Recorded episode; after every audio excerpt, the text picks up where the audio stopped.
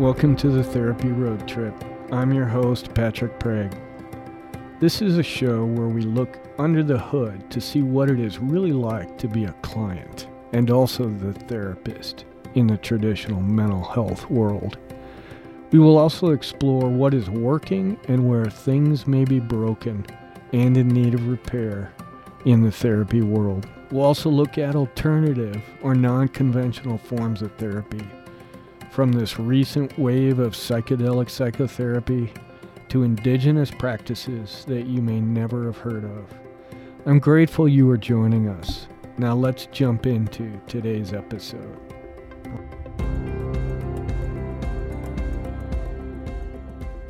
My guest today is actually one of my clients.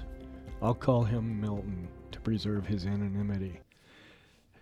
I remember the first time I met Milton, the doors were locked, and so um, he texted me, and I had to go let him in. And he came into my office, and I could just feel his anger. And right away, I decided I would ask him what was up with it. Um, and immediately, I just saw this big sigh. And he sat down and he began to tell me about this issue he had with anger. And right away, my therapist brain, I had a big sigh of relief because I know you can tell when someone is being honest.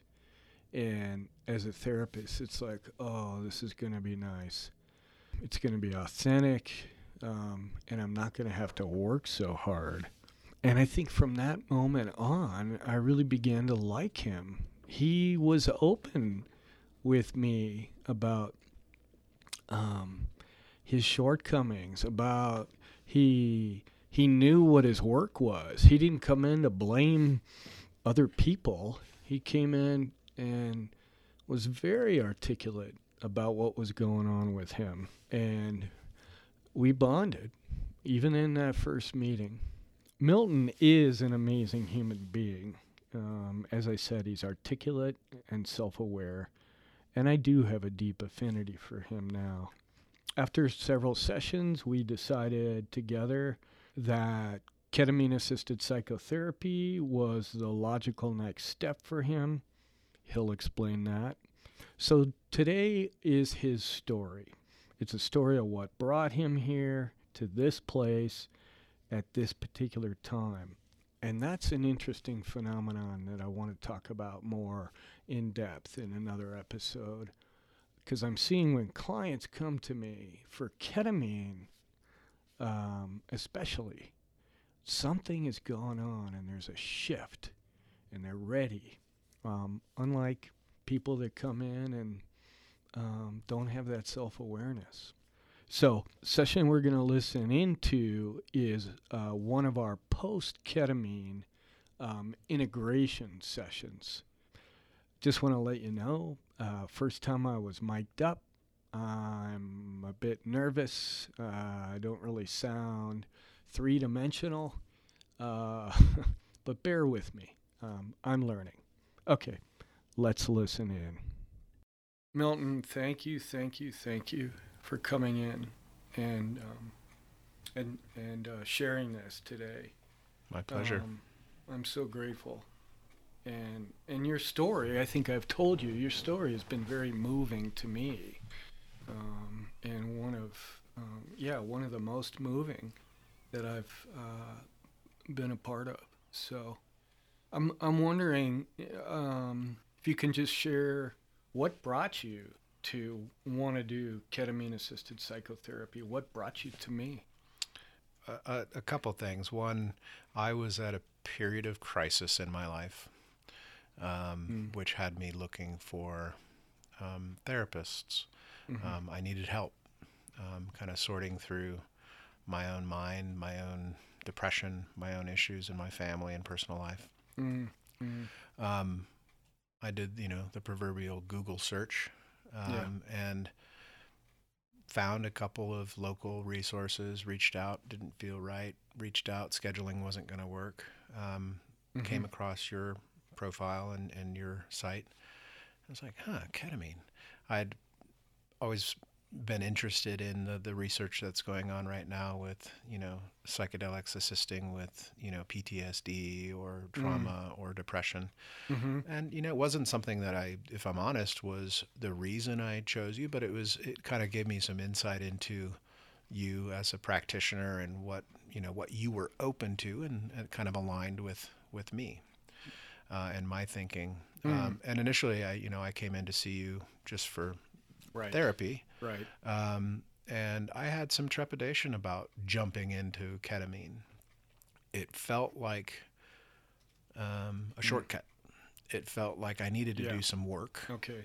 First, so it, it felt like I didn't want to jump into ketamine just out of the gate. And so I, you know, we did some some sessions and you know a month or two, maybe two or three even, um, of working through some of my issues and helping me through that immediate crisis. But I think you explained it to me once um, that ketamine, that is, about, you know, if, if a carpenter has the choice of a handsaw and a power saw, um, what is a, the most effective tool to use to cut through the stack of wood in front of him?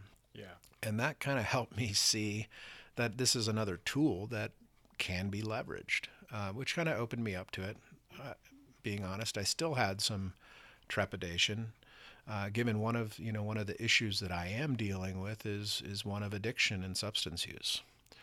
Um, so with ketamine, it had me fearful that I would you know like it and like the high and and not get more out of it than just the surface that's right you know the the way it made me feel but the way you described it as a tool of allowing, you know, and I may get this wrong, so correct me, but of allowing your brain to reset some of those neural pathways and patterns, um, and kind of like taking a dry erase marker to the board, um, and That's allowing right. for some objective analysis of your situation, your trauma, your psyche, uh, all of which really appealed to me. Can you say more about the trepidation? Uh, uh, about you were worried about getting addicted to ketamine or yeah maybe not so much as getting addicted to ketamine but just having it be another substance to enjoy and you know having an excuse to go on these journeys and you know just as an escape rather than substantive therapy right yeah. um, that i was worried about that you know i'm an alcoholic um, i've struggled with depression and turned to alcohol and other chemicals throughout my life for the past 35 years as a way to escape. Um, and if I had a medically substantiated way to do that, I might have taken advantage of that. So that was my, my thought process and kind of some of the trepidation that I had going into it.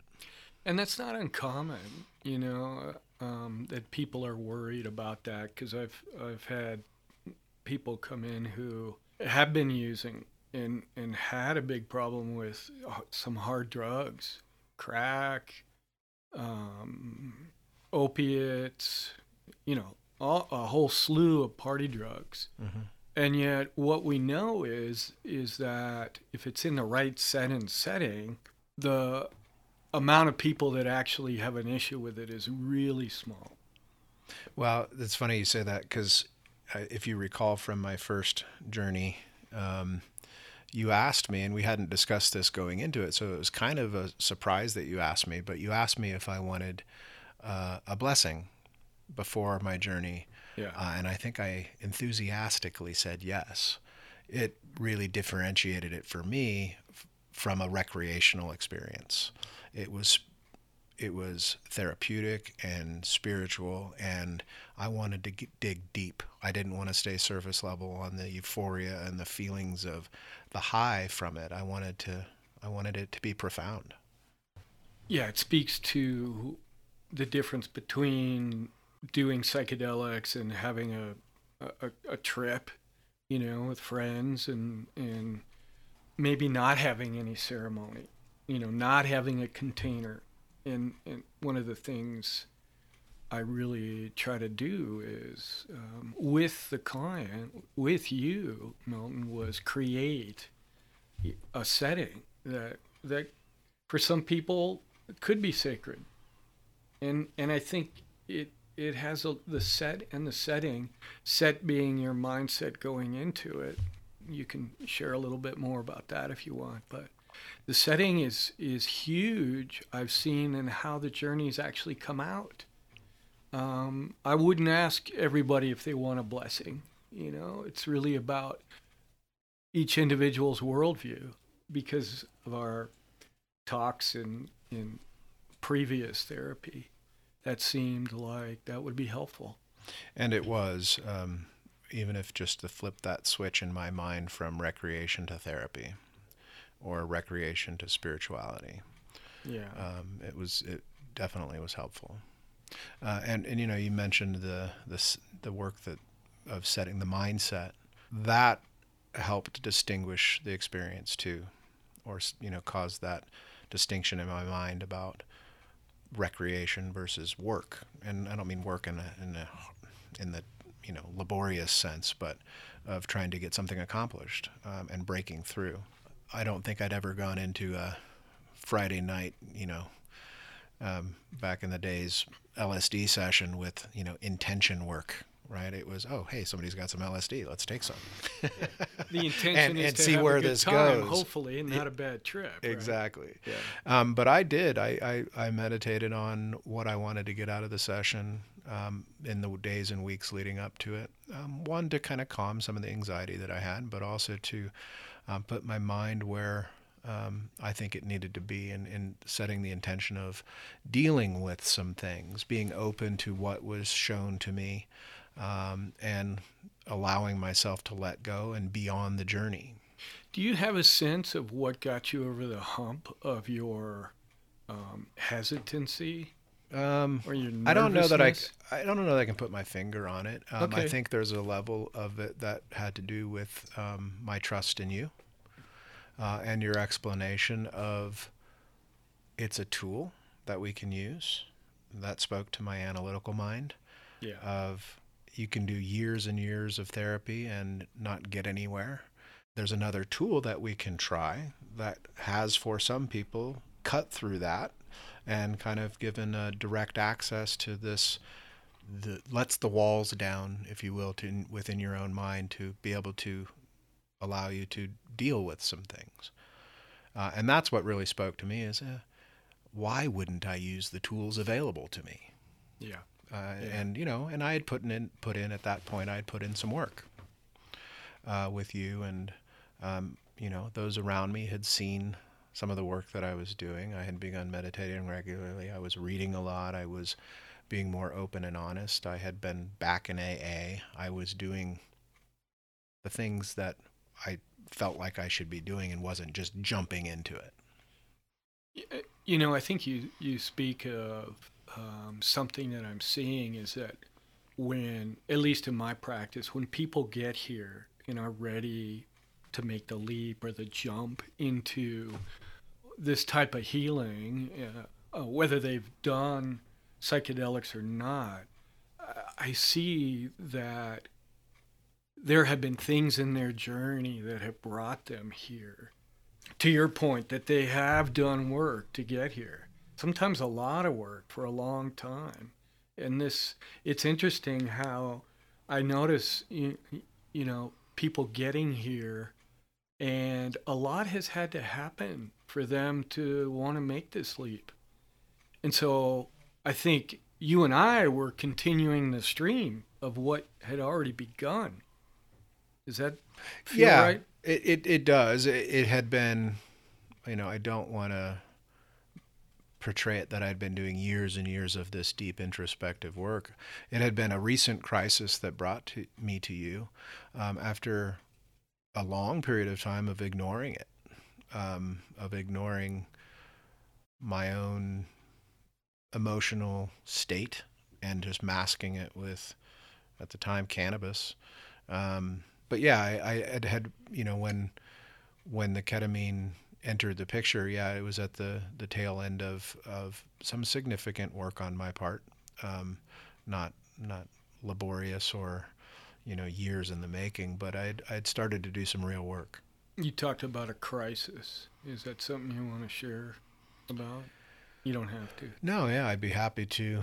Um, so a couple things had happened in uh, my personal life and the relationship with my wife. Um, I had betrayed her trust. I wasn't unfaithful in the typical, you know, the traditional way, um, but I had caused some distrust in our marriage, um, and I had hurt her, um, and that's been a pattern over the 16 years that we've been together. And and I, every few years or so, I would do something that would hurt. Mm. With her request or with her um, impetus, gone a couple times to therapy, but had never really dug in. Um, I had kind of talked using my intellect to talk to the therapist and kind of say, yeah, this is going on and this is going on. I think this is why I'm unhappy and I have a lot of stress from my mother and these things. Stayed in your head? Yeah, very much so. And never allowed, one, one was never really honest with the therapist about some of the deep, deep things from my, my childhood and, and my own life that have happened or I have done. Um, and so this time, I was at a crisis point in that I couldn't do this anymore. I was so overwhelmed with grief, with fear, with my emotional state. I was I was teetering. Um, I had had suicidal thoughts on a regular basis. Um, never such that I was going to do something about it, but it, you know, it was just ever increasing. You know, the, these thoughts would creep in, and, you know, man, it'd just be easy for my family and my kids if I just wasn't here. Yeah. And I had a breakdown um, with this last hurt that I had caused and realized that I had just been being very egocentric and it was all about me. And I didn't want to live that way anymore. Mm-hmm. Not just for my wife or my children, but for me. Mm-hmm. I wasn't happy.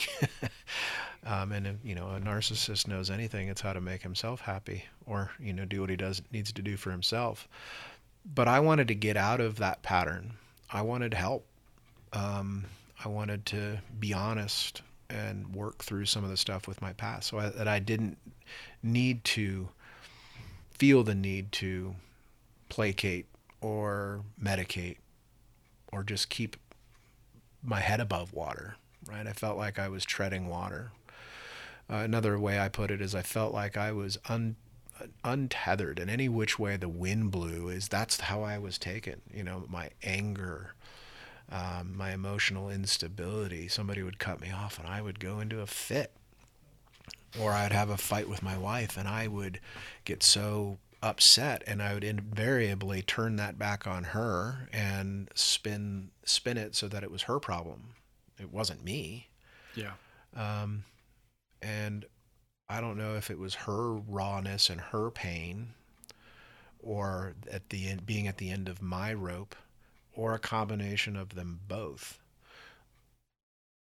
that made me say enough is enough. I can't do this anymore. Something's got to give. Um, that was crises number one. Yeah. And then after a long period of not drinking, almost nine years, um, I had a, a, a relapse. And uh-huh. that brought things to a head again um, with my family, uh, with looking at my own addictions, uh, my own behavior. got me back into AA. Um, and um, my first ketamine journey was after that um, kind of low. Yeah. And I was just, I was done. I was ready to take a different approach. And I really saw that when you first came in. I remember the fir- first time we met. Um, I think you were actually pissed off at me because the door didn't open or something. And yet you were honest about that right off the bat.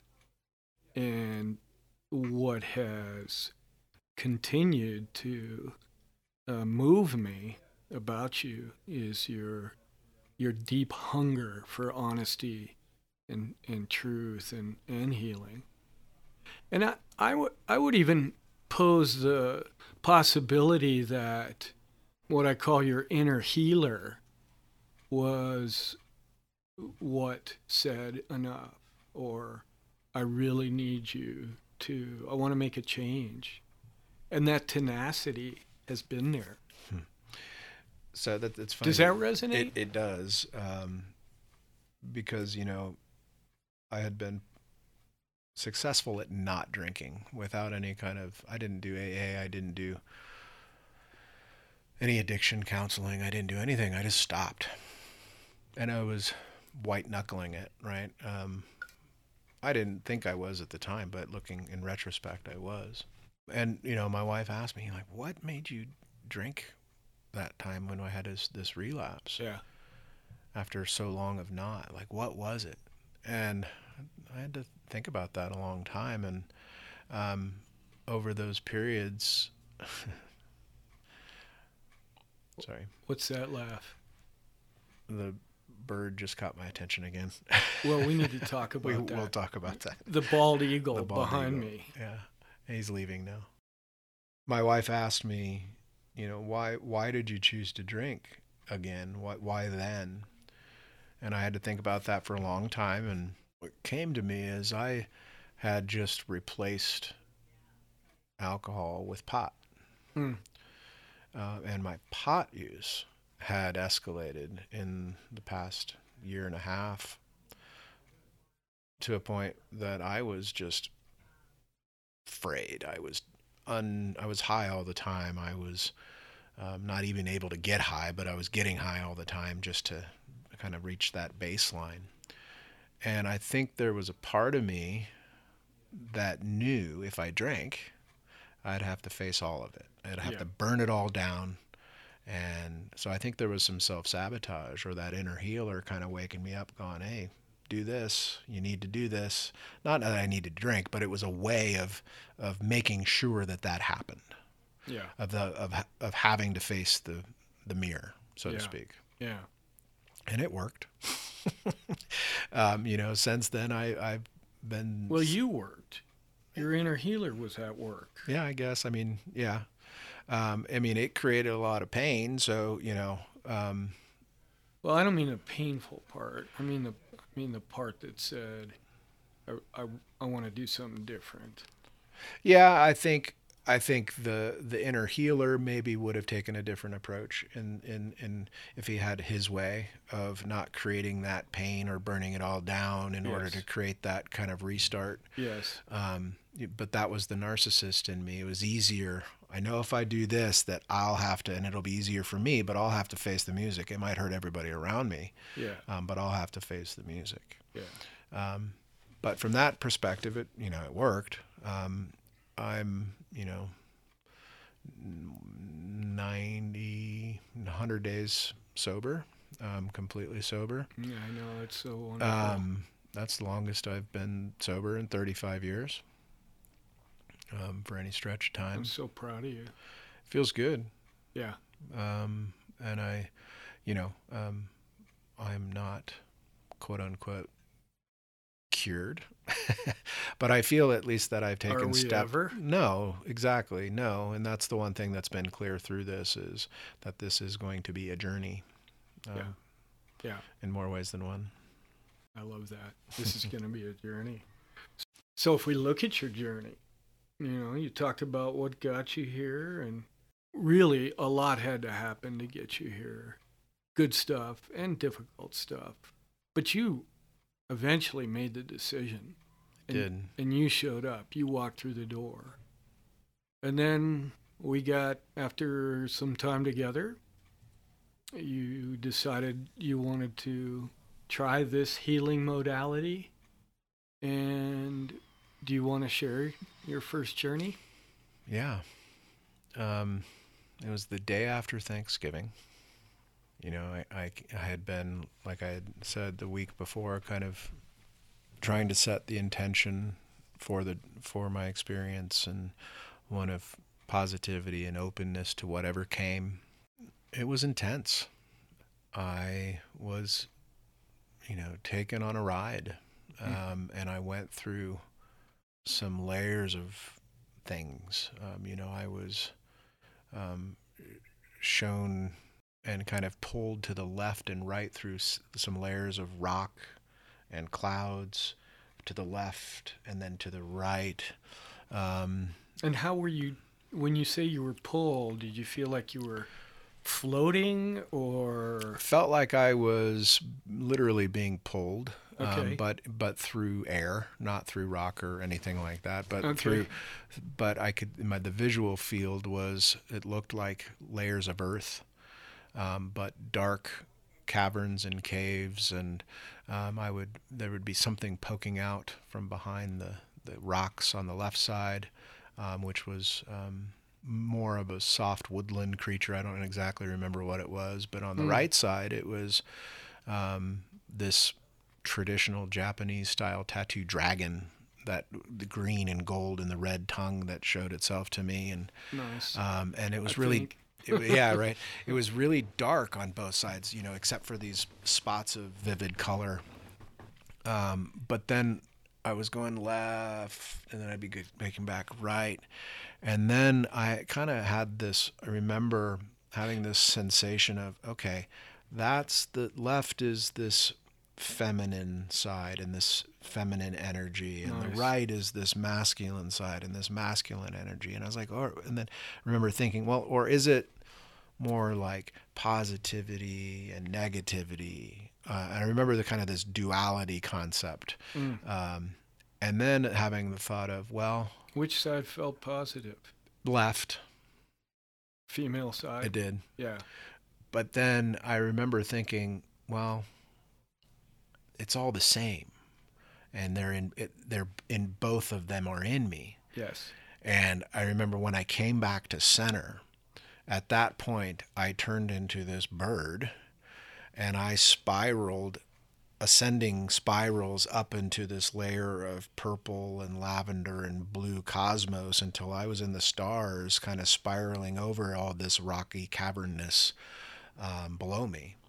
Um, and it felt like. I had literally transcended, and it was like, oh yeah, they both are in me. And it was when I had that realization that I something changed and literally rose up and out of it.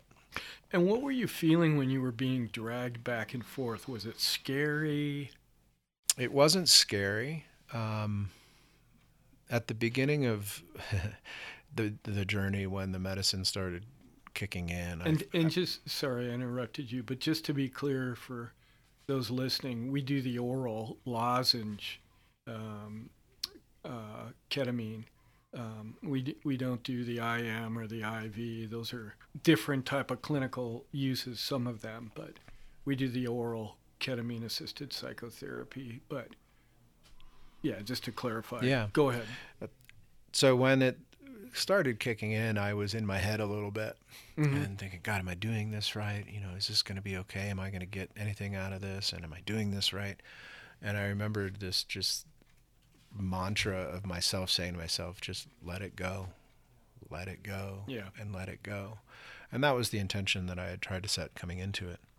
Um, but once I started repeating that, I did let go. And that's when I started being pulled left and right. And it didn't scare me at that point. It was just, okay, let's see where this is taking me. Okay. And it felt like I was leaning either to the left. I don't know if I was in the chair or not, but it felt like I was like a hard left bank turn to the left or a hard bank right turn. Um, um, but it no, it wasn't scary. It wasn't unsettling. It wasn't you know like a precipitous drop or anything that made your stomach turn or give you any nausea or anything. It was very subtle, and like somebody was like you know if I had a a string attached to me that they were just pulling the string this way and pulling the string that way. And then when I came to the center, like I said, there were no more strings. It was just ascension. You were um, literally like flying up. Yeah, spiraling. And then at the top of the spiral, I did. I, I saw myself as a bird. What kind um, of bird? I didn't catch that bird. Okay. Um, it, it was kind of a silhouette. I, you know, I was looking down and up. It's simultaneously. I could see what the bird was seeing, but I could also see the bird above me. And it was, you know, I saw the long finger feathers in the silhouette of the, the bird against the, the cosmic sky. So the lavender, the purple, the, the dark indigo, and the stars.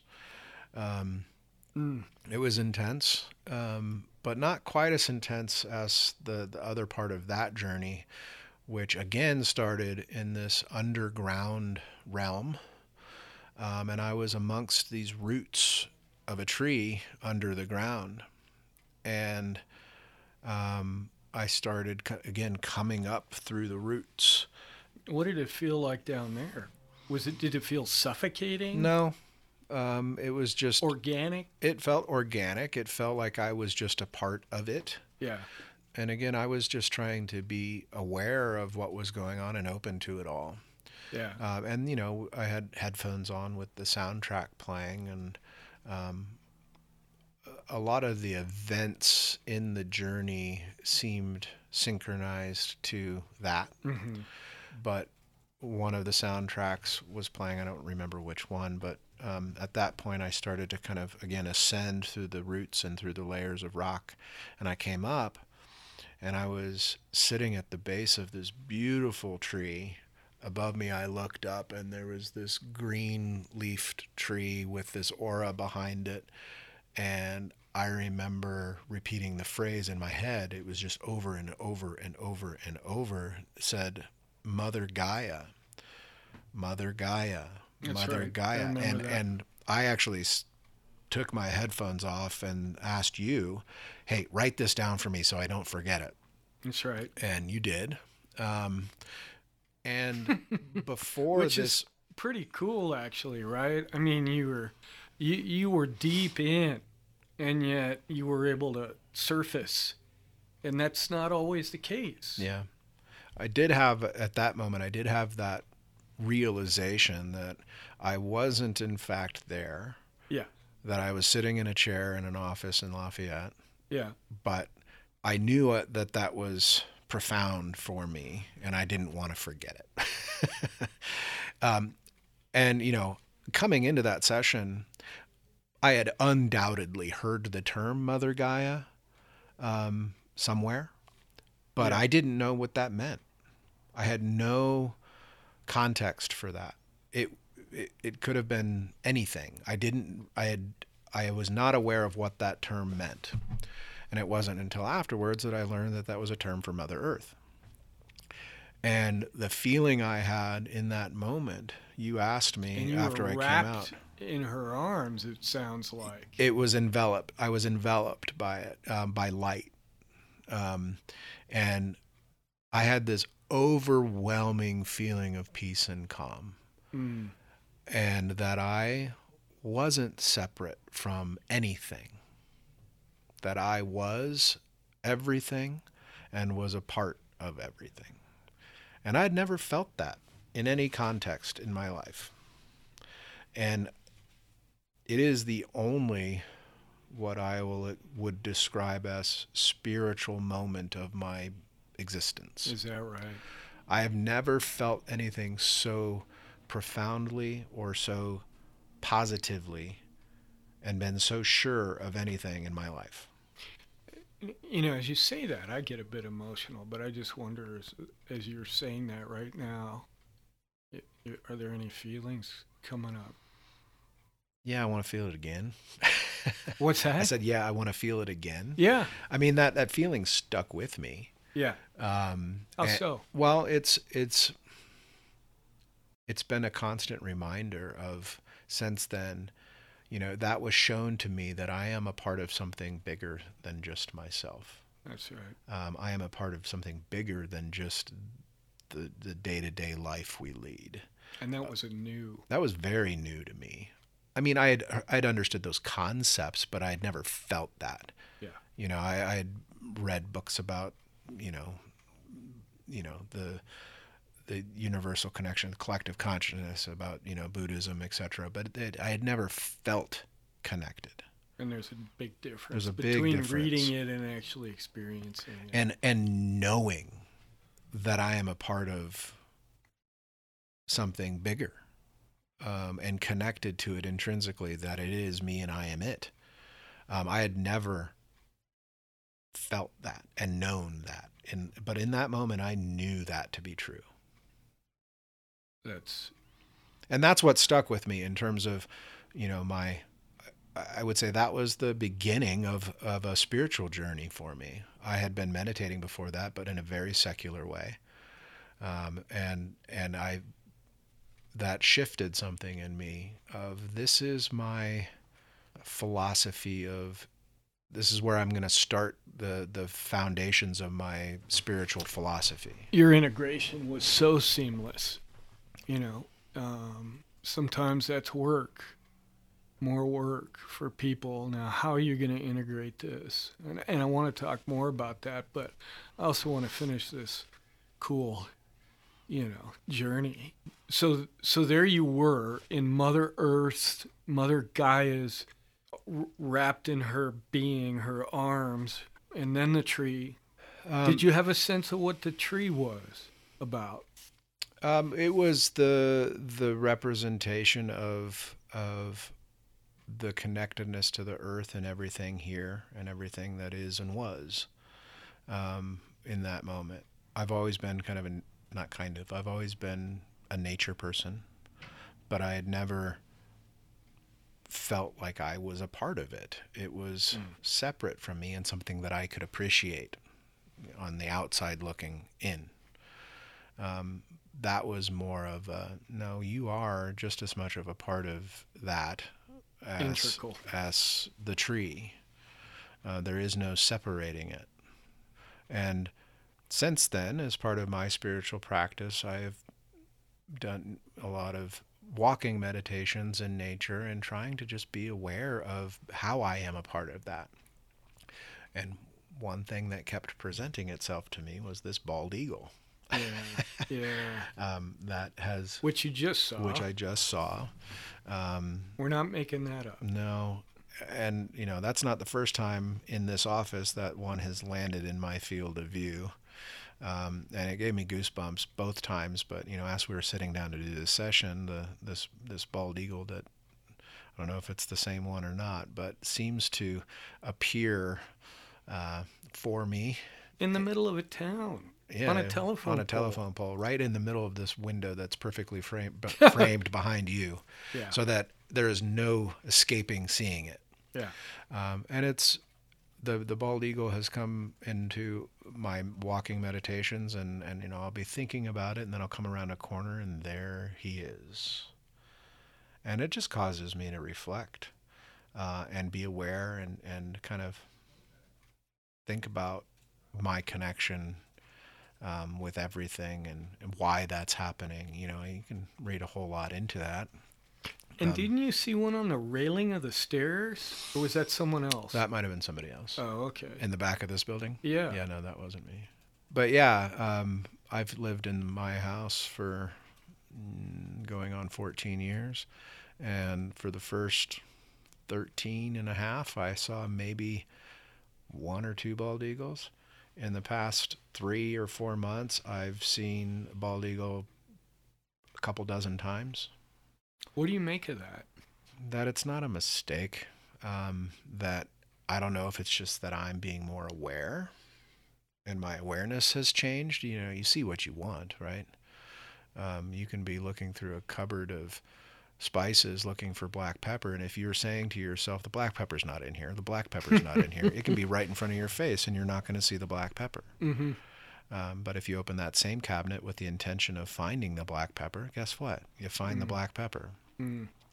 and so i don't know if there's an element of that um, I don't know. Or if there's something I've never more... seen an eagle right out there sitting on that pole. But or if it's more, you know, spiritual or cosmic, right? Or or interconnected, or you know, the universe at work. I don't know.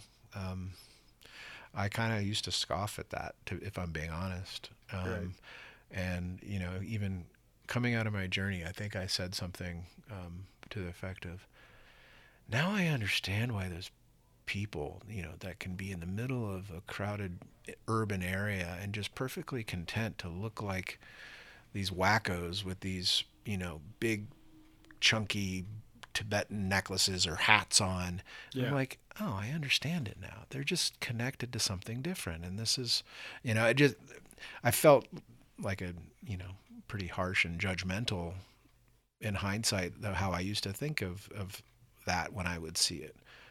And in the same respect, I kind of giving myself a little forgiveness to have these thoughts of this cosmic interconnectedness and a bald eagle being kind of presenting itself to me, for me, so that I may learn. It, it doesn't feel as silly as it used to to me. You know, this has been being a part of your journey has been um, so enlightening for me, uh, moving for me. I've learned so much. And what's happened to you has to, in some way, rub off on me. I'm so grateful for your courage and um, for trusting this process, for trusting me. I don't take that lightly. So thank you. Yeah. Thank you. Thank you. Um, you know, my first journey was quite profound. Um, and like I said, is the soul, what I would call spiritual experience of my life. You know, I was in a different place when I did my first one as yes. to when I did my second one. Yes. And I will be in a different place when I do my next one. I think this could be something that maybe not as regularly as these will be, but that every couple years I would be open to doing it again, even yeah. if it's just as a reconnection or a way to open windows to a different part of my consciousness. I don't think you know. I, my my days of going out and dropping acid and taking mushrooms with my buddies are done, um, and through meditation i'm trying to find and spirituality i'm trying to find different levels of consciousness but this is like you said another tool in the in the toolbox um, of your of the therapeutic work but also you know this aldous huxley would say your doors of perception right I, i'm i'm I, I appreciate that aspect of it in a non-recreational way. I think there's some value in in seeing things through a different conscious lens. Mm. Yeah. So yeah. yeah, I'm I'm not I'm not done. Thank you. My pleasure. Thank you. Milton's words are so inspiring when he says, I was a part of everything and was everything. Since my ketamine journey, I have been shown that I am a part of something greater than myself and connected to it intrinsically. I've really learned so much from being alongside Milton and his transformative journey. This is really, as journeys go, on, on the powerful side. Not everybody that does ketamine has this profound of an experience. But there are many profound experiences with my ketamine clients. His journey has affected him and potentially his family in positive ways. When we are centered, as Milton says, it can give us much more bandwidth for everyday challenges. The deep connection to oneself and to the natural realms helps to undo the deep aloneness that many feel. It gives us place and a sense that we are a part of something larger than ourselves. Many of us are good at distracting. I know I am. Keeping busy, addicting, to avoid facing our deep wounds. Deep emotional connection to self and our trusted others helps undo the aloneness and allows us to face our fears and this ever growing uncertainty in our world seeing uncertainty as something not to be feared, as much as an opportunity for deeper growth, deeper connection, releasing our creativity and imagination. Love becomes an option, and love rather than fear is empowering. I hope you enjoyed today's therapy road trip.